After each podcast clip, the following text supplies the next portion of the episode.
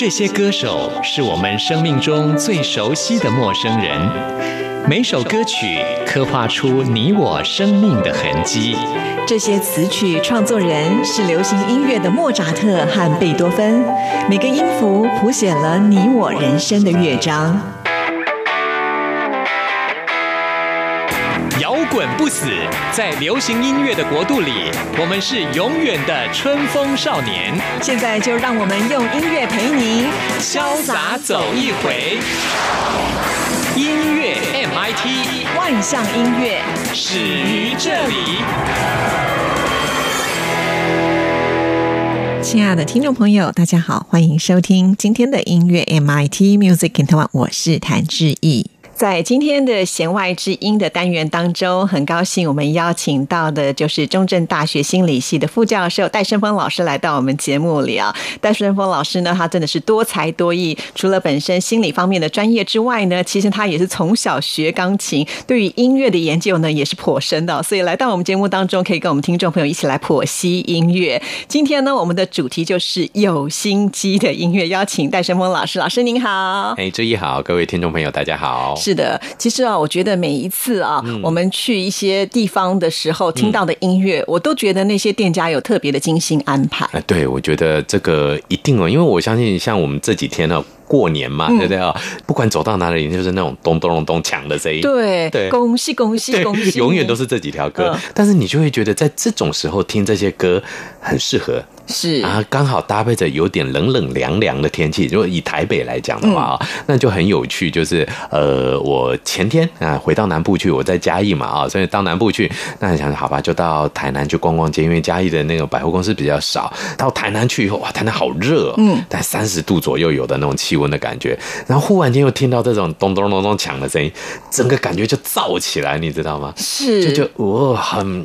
心情烦闷，很很急躁，然后呢，会让你觉得哇，整个好像，因为你听到那种音乐，眼中就浮现着金色跟红色，对，再搭配着太阳光，你 整个觉得好像脑袋会爆炸的那种很热情的感觉。所以学心理的人在听到音乐的时候，脑筋当中会呈现画面。对，我觉得这个是一个蛮有趣的一个现象，就是我记得我以前在呃心理学，尤其念知觉心理学的时候，知觉心理学可能听众朋友不是很了解，它主要探讨的就是我们人的五五官的感官知觉哦。当然，第一个最需要讨论的就是视觉了啊。视觉其实虽然我们非常仰赖它，其实视觉也有很多很有趣的议题，但是在广播上比较讲不清楚。那我们广播上最常听到的就是我们这个听觉。啊，那当然还有嗅觉、味觉等等。那我记得以前有一个章节很有趣，叫做感官的统合。什么叫做感官的统合呢？也就是说，你看到什么东西会让你感觉到什么，或听到什么东西会让你感觉到什么。那很有趣啊，就是我们老师那时候也先从视觉下手，他给我们看了一系列同一张的照片，但是调色调。所以呢，一个大山大水的好风景照，它调的是比较偏红橘色一点的，然后再来调的是比较寒色一点的，然后再调一些比较有点偏向黑白照这样的。那它的整个系列下来，然后让我们去做另外一个感官的感觉，就是你觉得在这张照片的时候，你要穿怎样的衣服搭配，那就是温度的感觉。那我们会发现。其实所有的照片都是中立的嘛，但是我们的确发现很有趣的现象，看到偏红色的那些照片的同学，他会把整个室温评价的比看到蓝色系的那些同学们评价的气温还要来的明显的高，也就他觉得，哎呀，这个照片好热哦。然后蓝色系的好冷哦。同样的听觉也有类似的是，比方说，我记得那时候最有趣的是老师用那个敲铁琴的声音，叮叮叮，就让大家觉得凉凉的。日本有一个很有趣的习俗，我在日本留学啊。那日本夏天，因为其实日本夏天不那么热到非得一定要很像台湾冷气一定要吹得很足这样，所以日本很麻烦，就是可能没冷气，但是其实还是有点热。那尤其一般市民家里可能那冷气的普及率没有那么高的情况之下，他们自古以来就有一个他们叫做取凉的方法，什么呢？叫挂风铃。哦，对所以那也会有影响对，。就这样叮叮叮，就让你觉得凉凉，有风吹来，对对对对对，然后那个声音又很清脆，然后很短暂，音频又很高，那这时候呢，它背后隐含的一个感觉，可能就让你觉得温度下降了。哦，对，那其实这些东西就变成非常的有趣，也就是说呢，那人们呢就活用了这一些感官之间互相的搭配、互相的配合，或者比方说像什么听到流水声这种，啦啦啦啦啦啦啦，我们通常哎坐在溪边，就算真的它没有那么凉快，听到流水声也觉得凉快起来。哇，听到海浪声就觉得凉快起来，或者是听到海浪声就觉得兴奋起来。是。哎，那我觉得这些都是一个很有趣的一个感官之间的统合的现象。难怪在日本，他们就推出了好多所谓的功能性的音乐，专门给小朋友听了启发智慧的，对专门给孕妇听了以后生的宝宝也会很聪明的那一种。还有一还有一个音乐，不知道，呃，我想听众朋友们可能不知道，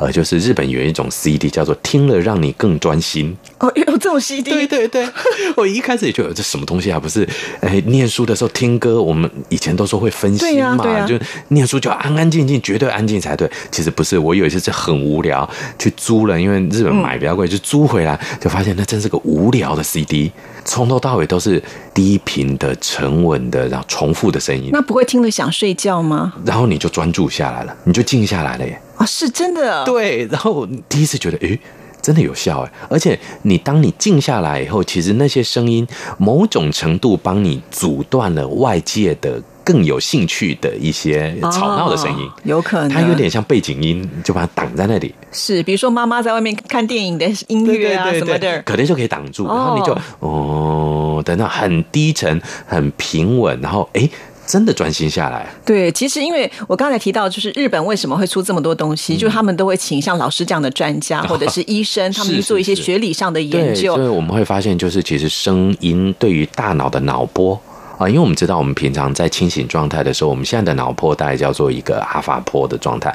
那这个阿法波其实它就是一个比较警觉的。那这种警觉的脑波呢，其实呃，它除了让我们专注力提高以外，另外一个部分也就是它让我们静不下来，它随时要去侦测到很多很小的一些环境上的变化，以让我们随时可以反应。那但是呢，这一些我们通常都会听到叫做脑波放松音乐啦，最常见它的那个 title 就是写这样。那脑波放松音乐通常都会出现的就是安静的，重点不是很缓慢哦，很缓慢你就又没兴趣，又把它关掉。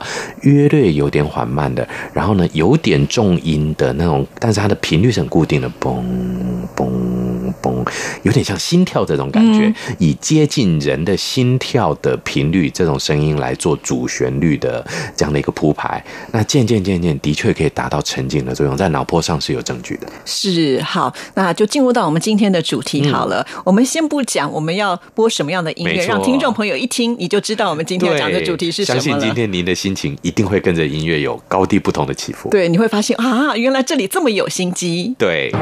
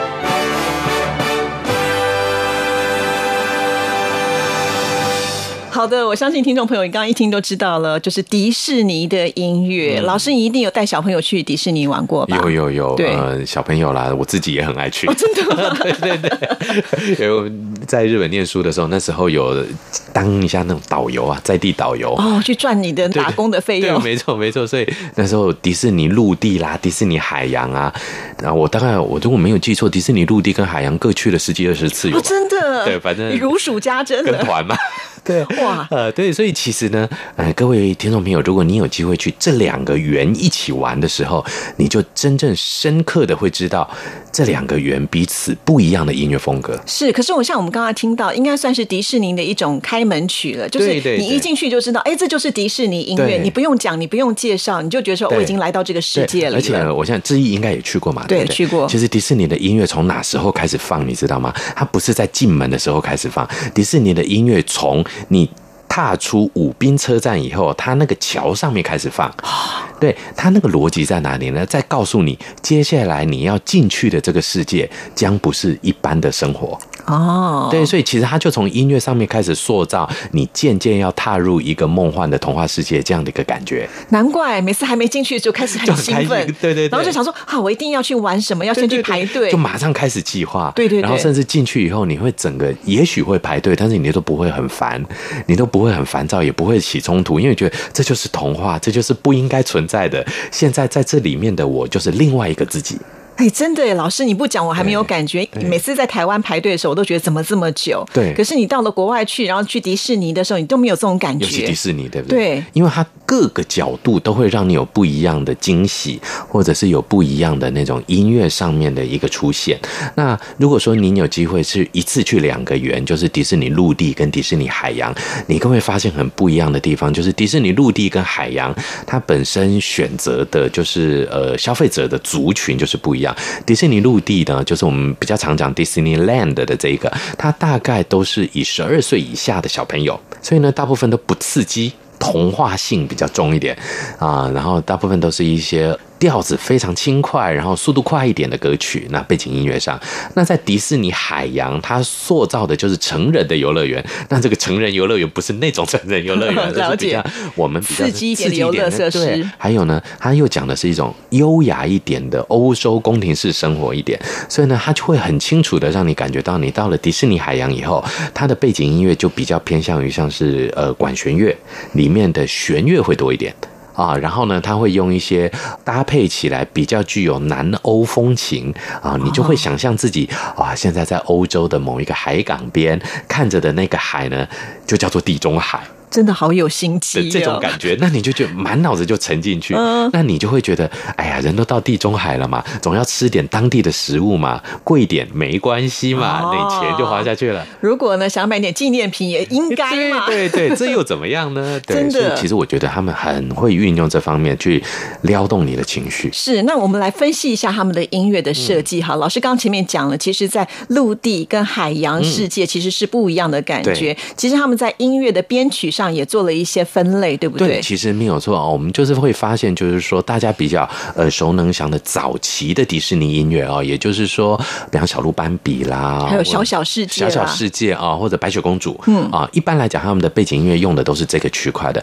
那大家应该也知道，就是呃，迪士尼乐园里面还有很多的主题区块，所以像是他们的明日世界，或者是他们的未来世界啊，那当然当然就像什么太空山啊这些的，它用的会是比较金属味重一点的音乐啊，会是比较管乐型的，那或者甚至近期来讲会加一些电音的一些元素在里面。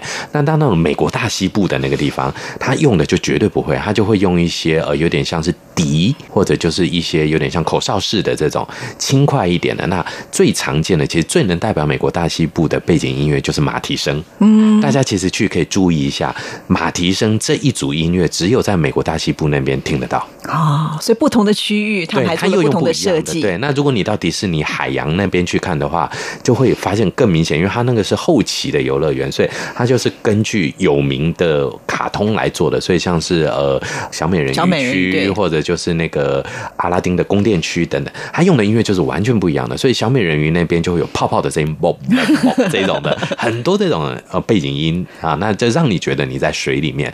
然后在阿拉丁的宫殿那边，那就全部都是所谓的西方式的伊斯兰音乐，就是他们西方是，也许就迪士尼觉得啊，在阿拉伯这个地方应该会因为有点像是呃，会放入类似有点唢呐那种，嗯，他们的特殊的吹管乐器，好像蛇会跑出来的那种音乐，所以就觉得哎，这些东西等于就是说，他们不止在视觉上让你觉得你到了另外一个地方，听觉上也让你。在这个地方，那这个是我们可以说是台湾游乐园或什么很很少见的啦哦。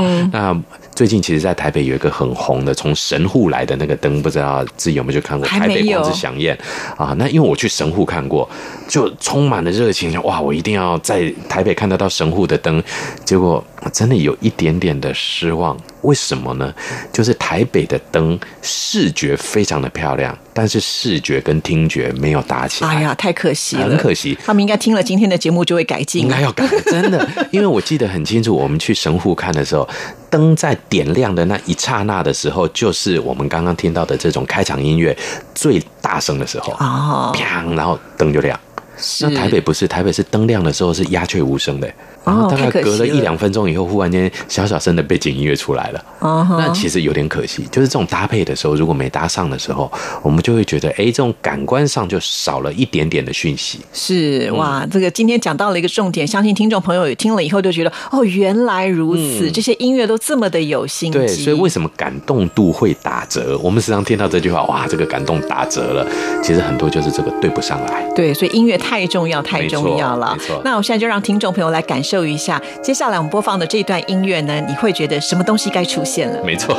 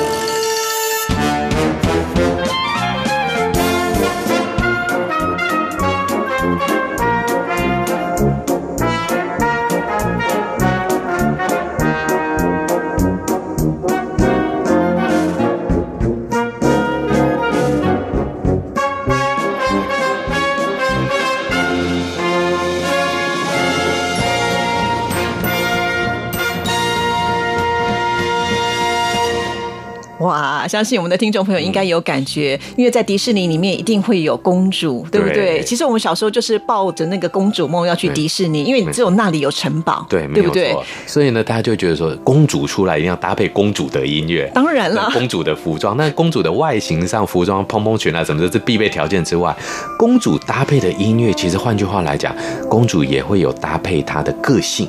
所以呢，这个可能大家就不太了解，也是最近我听到的一个冷知识的来源。志毅，你来思考一下哦。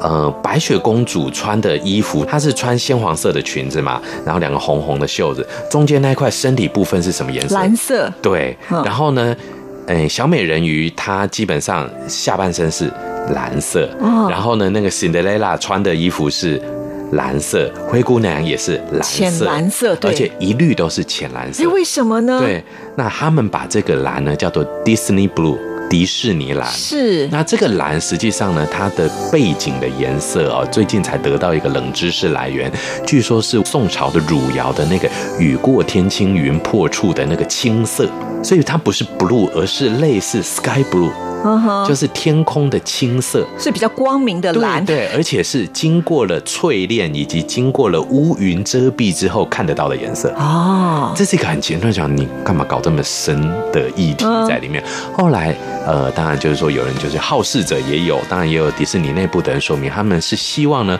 大家都觉得女生应该穿粉红色。所以你有没有发现一个很奇特的哦？就是在迪士尼最奇怪，主角大概都是天蓝色，尤其像那个 Elsa，、那就最经典的，就天蓝色的嘛，对不对？但是配角大概都是粉红色，妹妹反而穿粉红色的，好红色像系的。是哎，对不讲我都没有注意到啊？，对，为什么呢？因为他们会知道，就是说迪士尼他希望塑造一个观念，就是迪士尼里的公主都是经由一定程度的磨练或者是自我成长以后，才意识到自己成为公主的这一个身份。所以像在《美女与野兽》里面，其实贝尔一开始都是穿浅蓝色的那种工作服，直到最后当她成为公主了，才变成黄色系列，就是是变明亮，明明亮的系列，就嗯。是所以它一律都是往亮的方向走，代表的是女权跟女性主义跟女性自觉的这一面。哦，哎，所以呢，变成公主的音乐也要搭配这种色彩，对。好棒哦。所以就反而会变成就是公主的音乐，他们应该都要搭配的是从，比方最明显的就是小美人鱼里面的 Part of Your World，她原先想要成为你的一个世界，但 Part of Your World 后面的音调渐渐的往上抬后，她成为自己的一个人的时候，她成为人有自己的一个能够踏出去的这种音乐的方式上面，就让它越来越高啊。是，所以我们常说这些童话故事啊，公主跟王子到最后呢是过得幸福快乐的日子，但是在之前原来有这么多心机都安排在里，面 对。然后不管从视觉上面、从听觉上面、音乐上面，都要让你渐渐感觉到公主跟王子是努力的往着这个呃美好的方向走。对但这个就比较奇特，就其实我们都会发现，迪士尼的卡通里面哦，王子的角色都很弱。因为我觉得市场可能女性会大于男生。对对对，当然就是说，其实这也是一个迪士尼，他希望让女性自觉，他先希望女性进去看，看到女性自觉，再希望男性进去看，看到漂亮的公主。哦那这个男人就算了，王子就回家睡觉。所以我们发现很少王子之歌。那其实这个王子的歌，反而到哪个时候开始流行？其实很奇特的，到了阿拉丁之后，《美女与野兽》之后。因为阿拉丁的确是男主角为主的一个卡通，但是比较奇特的就是阿拉丁跟当然他男主角里面主要是那个精灵了啊、嗯那但是呢比较奇特就是不管是阿拉丁还是我们刚刚讲美女与野兽，他都是属于有缺陷的男主角。哦，还不能太完美。对，所以当年的白马王子没歌的呢，那个白雪公主的那个，对不对？其实大部分的王子大家都不知道叫什么名字。真的，你刚刚讲，我还想说是谁嘞？王子是谁？对 我只知道他叫做王子，嗯对他通常不知道王子是在那边干什么啊、所以其实反而是到中后段以后，当有瑕疵的男性形象出现的时候，他们才配拥有音乐。哦，这是一个很奇怪的，也许未来有人可以做做看这个研究，也不一定。为什么迪士尼对于呃完美的男性不赋予他音乐人格？会不会是因为完美的男性已经拥有太多了，不值得再给音乐了？这就不知道。也许有可能，嗯因为从呃古早以来都是国王统治这个世界嘛，对对对所以大家会觉得说好像已经荣耀在他的身上对，了。都是你的了，对什么都音乐就会就留给女主角。不知道是不是这个想法啦？不过我们真的会发现这个很奇特的点，就是越弱势的、越有缺陷的男主角才配拥有在迪士尼里的音乐这样的一个达成。但是呢，我觉得音乐它有趣的部分就是除了呃我们刚才提到的主角之外，嗯。总是要有一些配角来烘托它。对对对。所以在迪士尼音乐当中，我们也会听到一些比较属于是丑角的对一种个性。对对对对。这种个性，你会一听到就觉得啊，它是有趣的嗯，它是好玩的，它是滑稽的，会有这种感觉。那我们现在就来欣赏一段吧。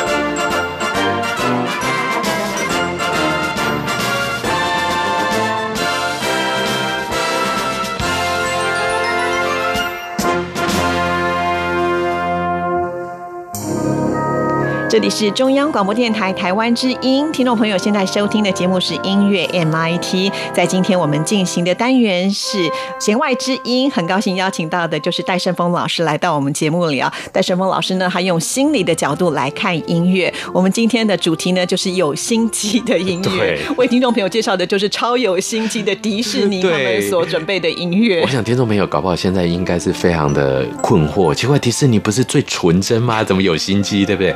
其实真的呀，他的纯真都是心机堆出来的。但是我觉得这个心机并不是坏事，嗯对，因为它是让你希望能够快乐，所以基本上他的音乐的基调还是在于一听你就觉得很欢，乐融感觉。入了情境里面。对对对，那我觉得呢，刚刚我们听到的是有关于比较偏配角一点点的。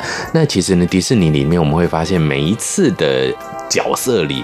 演到后来，大家记得最久的，除了公主以外，大概就是配角。对，反而王子刚刚已经被忽略了，持续忽略他。对，那基本上的，配角很容易被记得、哦。所以，比方像小美人鱼里面那一只 Sebastian 啊，那个螃蟹就很红，对不对？那或者是木兰里面的木须龙也很红。是总之就是配角会特别的红。那这是一个很有趣的一个现象。其实换句话来说，我们都会发现这些配角往往是最亲近女主角的那个人。那很多时候呢，也有人有这样的说法，就是他取代了乐听大众觉得，哎，我也可以这么亲近女主角的这样的一个梦想啊、嗯。就是哦，原来只要有才华就可以赢得芳心，这样的一个很有趣的一个思考，这是一个点之外，那这些呃丑角的或者是配角的存在，另外一个角度呢，也让整个的这个戏剧的铺陈呢，不会那么琼瑶化，不会那么浓情蜜意，就对了啊、就它就不会那么单纯的变成只是男欢女爱因为，他还是要可爱的元素在，毕竟他的对对象还是小朋友嘛。对，尤其我们很有趣哦，这个可能发展心理学，也许未来我们有机会可以提到。像我家现在两个小朋友是国小二年级、四年级，那他们看小美人鱼，从头到尾都看得很开心，就一个段落他们就遮眼睛不看，就他们在戏服上面亲嘴那一段，叫啊不可以看，好色好色。每个小朋友都有这种阶段，就是是大概在国小一年级到五年级左右，我们把它叫做性发展的潜伏期的时候。那这时候小男生喜欢跟小男生玩，小女生喜欢跟小女生玩。那性这个议题对他们来讲会觉得有点神秘，有点不干净，有点哎呦好，怪怪的一个嗯对，那是别的性别的事情，好奇怪哦。那他们就会不想接触这个。那很麻烦的事情是，迪士尼就是要这群人进来看啊，或者要这群人带着爸爸妈妈进来看，那他们不看就没办法，所以就要放一个丑角进来啊，就要放一个呢会去把他们的船弄翻啦，或者故意在接吻的时候嘣让他没有碰不在一起啦，这些有趣的小人物的存在，而这些小人物呢，往往就会变成小朋友的偶像。是，对，反而就觉得说那个非常的画龙点睛的重要性在里面了。而这些小人物呢，他的音乐，他的走向就跟大人音乐完全不同，完完全全就是小朋友式的发言。啊，所以我们可以听到像那个《美女与野兽》里面的那个那些餐盘在唱歌的 Beyond Guest 那一段，那它里面的一些用词遣字就会粗俗一点点点啊，可能就不那么的文雅，或者像 Under the Sea 里面也是，他也会讲一些，比方说嫉妒别人没有什么用啦，一些比较哎口语化一点的说，或者像那个阿拉丁的精灵也是这样子。那这些东西刚好对上的大概都是那个阶段的小朋友的发言，也就是约莫小一到小六左右。哦，那在这种潜伏期的小朋友，他们对性这个议题没兴趣，因为还没发展到，但是他们又想请爸妈带他们进去看，爸妈其实不太想看那些螃蟹啊什么，他们想看王子与公主，但是又不能没有螃蟹，没小朋友要看，所以很有趣的就会在这个部分了。是哎，而且我们仔细的回想一下，当我们在看这些电影的时候，我们刚才讲这些丑角，他们在配音上其实也是不太一样的。对比如说王子跟公主，他们的声音就是我们会觉得是美声派，特别挑选出来。像我们两个就是王王子公我主型的，自己要贴一下好了。啊，可是呢，像你刚才提到那些丑角的，他们就会故意把他们的声音弄得很夸张，对对，很破音或者是，鼻音，或者是有点瘪瘪的，就变成它有趣味性了。对对，其实呢，在那个迪士尼的角色里面，我们也会发现哈，各位可能都不了解，迪士尼那么多的动物里面，真正讲人话的只有米老鼠跟米妮，啊，其他都是怪怪的声音。最惨唐老鸭唐老鸭对 都从头到尾都没声音，就呀呀呀呀呀，它就是丑角。啊，对，然后所以像唐老鸭的女朋友 Daisy，她也是就是讲话也是怪怪的声音。另外一个讲话会比较有人的，就是两只杰利鼠。对，那但是两只杰利鼠讲话的声音就已经憋憋的了，是所以其实它整个的铺排就是让你从爸爸妈妈。有点像是迪士尼里的米老鼠跟米妮这种呃王子公主或者是国王王后这样的地位，带着小朋友到迪士尼探险，就它整个就把你从声音的感受上面，你连进去都自己贴好了自己要跟谁合照。比方说像我进去，我小时候进去我都不太想跟米老鼠合照，我觉得米老鼠都高高在上，嗯我的确会想找唐老鸭或者是维尼那种没声音的。但年纪大了，其实我觉得嗯对啊，我们就是米老鼠，带着后面一大群人进来，就会想跟米老鼠合照，等于各取所需。哦，真的耶，好有意思，还会随着年龄做一些变化。对对对另外，我觉得在迪士尼里面还有一个非常精彩，就是晚上的游行。哦，那个大游行，大家一定要等，而且要卡位，卡对对很好的位对而且看。灯光的那种。对对，那就像老师刚刚讲，它的灯光还是跟音乐是有关没错联，的，都是配上来的。对，而且他在游行的时候，那个音乐的设计，因为他游行时间很长，嗯那一一般的曲子可能三分钟、四分钟就要换一首，可是我觉得他在衔接上应该都是经过设计的而。且很有趣哦。迪士尼的，如果各位在网络上应该也抓得到，有机会你们可以查，比方说 Tokyo Disneyland Paradise 这样的一个关键字，YouTube 有蛮多的。它的音乐一定分前中后三段。嗯，第一段就是因为它的游行的整个的路线大概是约莫一公里，所以它必须要让那些玩偶慢慢慢慢走到你面前，所以大概会有三到五分钟的这种走路用的时间，然后中间大概会有十分钟的表演的音乐，之后再三到五分钟的退场时间。哇，老师你真的有研究过对对，哎所以它一定是这种三段式的铺排。而且他们在行进的过程当中采用都是那个进行曲，对对对，就是会有鼓的节奏，然后奏。让让你会想跟着。对，你会想哦，我要跟着这个，然后就觉得很开心。可是这样表演的时候又是另外一种音，乐。没有错。所以呢，其实迪士尼最经典的部分，那是在，因为它一开始是 Disneyland 的陆地那边，它可以很近着看。那这意外的也就限缩了迪士尼音乐的多样性，因为你总得要让这些玩偶们走路花五分钟，之后表演十分钟之后再退场五分钟，你就一定就锁死了，所以它的发展性就弱下来了。直到迪士尼海的出现，那迪士尼海的表演是在那个中间那个大海湾中间表演，所以它并没有要让玩偶就定位这个困扰，它可以船一出现就能表演，所以迪士尼海的这种游行音乐就可以变成音乐剧。嗯，那我看过一部最有趣的，也就是说，他让那个就是在迪士尼海的中间表演《小美人鱼》里面那只大章鱼乌苏拉跟王子对战的画面。那整个的音乐的铺排就不是那种呃三段式就前听、中听、后听这种的，它从头到尾就可以变成一个完整的音乐剧，从坏人的出现变成比较惊悚的音乐，然后到正义战胜邪恶等等等等的过程，全部就可以铺排。那结果很意外，那时候我刚好人在日本念书的时候，这么精心安排的一串音乐剧，结果竟然被投诉。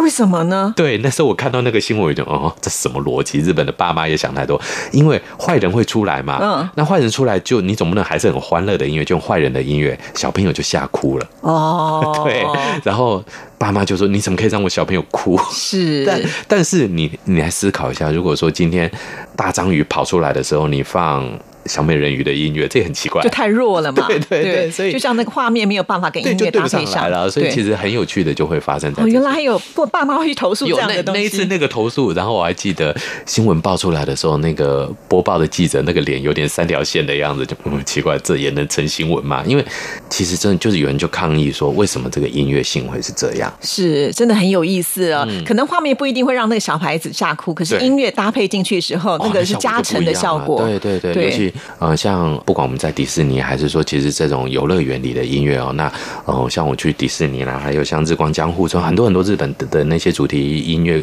呃乐园，我们都会发现他们的音响效果其实很多时候远大于视觉带来的震撼。真的，嗯而且你会发现这些游乐园他们是花重金去做那些。音响的设备，对对因为一定要听得有立体的感觉对，啊，就好像说它就在你的耳边播放一样，好厉害哦！嗯然后都有主题歌，说到了主题歌，像因为迪士尼它同时搭配了很多电影嘛，嗯所以它在每一个电影里面呢，我们也都可以听得到主题曲。没错哦，那个就很厉害了。没错因为每一个主题曲呢，就是能够让你带进到这个故事里头去，所以我觉得这也是非常的精彩对。我们等一下呢，就要跟听众朋友来安排的就是有关于电影主题曲的部分了。今天听了戴胜峰老师介绍这么精彩的有心机的音乐，嗯听众朋友，下次呢，你去各大游乐园的时候，你就可以去感受一下，对对对仔细的去听一下这些音乐带给你什么样的一个感觉，它是不是能够刺激你消费啦？对没错或者是会不会让你玩的更开心啦？没有错或者是呢，你在排队的时候会不会觉得不会无聊啊？对，我觉得这个是很重要的。然后，当然你也可以试着做一个最无聊的实验。我曾经有一次真的就这样把耳朵捂起来去搭云霄飞车，后来发现真的不可怕。对，因为旁边的的叫声你听不太清楚了嘛。那哦，原来就这样子而已。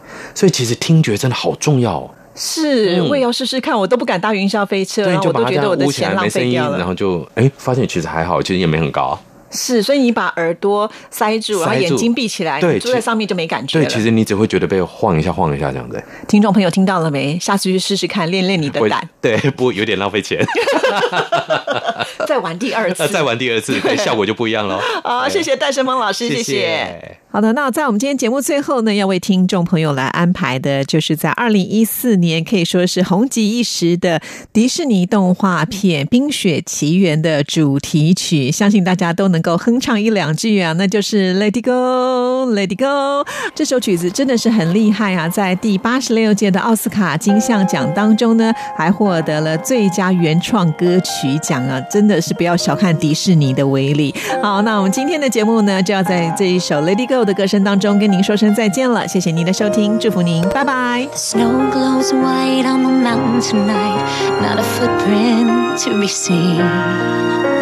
A kingdom of isolation, and it looks like I'm the queen.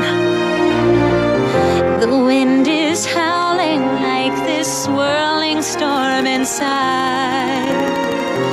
Couldn't keep it in, heaven knows I tried. Don't let them in, don't let them see. Conceal, don't feel, don't let them know.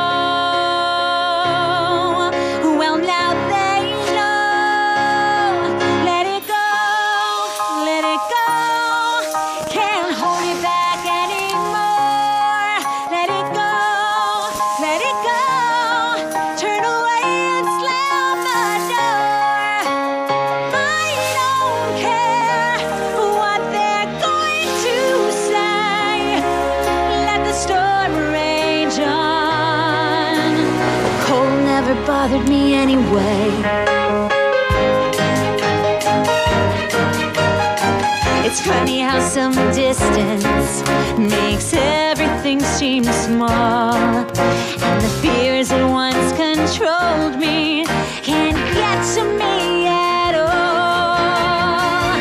It's time to see what I can do to test the limits and break through. No right, no wrong, no rules for me.